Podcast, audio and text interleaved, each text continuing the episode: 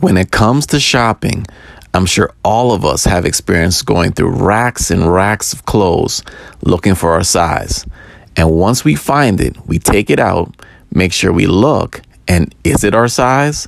And when it is, we may even decide to hold it up against us, try it on, and then we'll determine if we want to buy it. Shoes pretty much is the same. Does it fit? Does it not fit? So, why do we look at exercise any differently?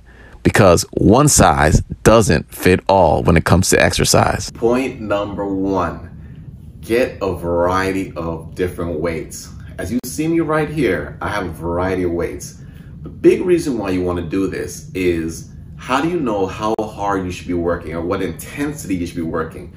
The problem with only having the same weight for every exercise is it's not to be good enough for some exercises, just in terms of how hard you have to work to get an effective workout. So point number one, as you see me doing in this row, get more weights or a different variety of weights. Point number two, or I guess this is two. Number two, or point number two is find the weight that works for you. So I want you to compare two pictures. So look at this picture right here, and then look at this picture.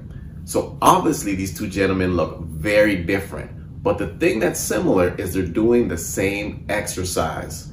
So point number two is find the weight that works for you. And the biggest or the best way to describe it is sometimes if people are trying to follow somebody and lift a heavier weight than they should, that's not good. But if someone is stronger and trying to fit in to what everyone else is doing that's lifting lighter, they might lift the lighter weight, which also is not good because they won't be challenging themselves.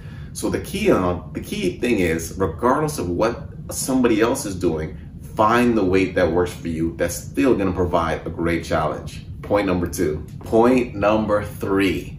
And point number three has to do with, again, not using the same way to work every single body part because some parts of your body are stronger and weaker than others. So let me show you a video example. So this lady right here has some weights on the floor. She doesn't use them for the squats, but then she eventually grabs them for the arm curls.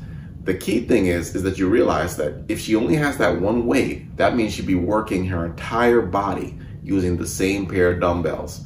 So certain parts of your body are just stronger and weaker than others. That's point number three. Certain parts of your body are stronger, weaker than others, which is why, again, that one size doesn't fit all. So that's all I have for today. If you would love more information about exercise fitness for older adults, check out omnifit.com. On that note, subscribe also. On that note, take care. Bye bye.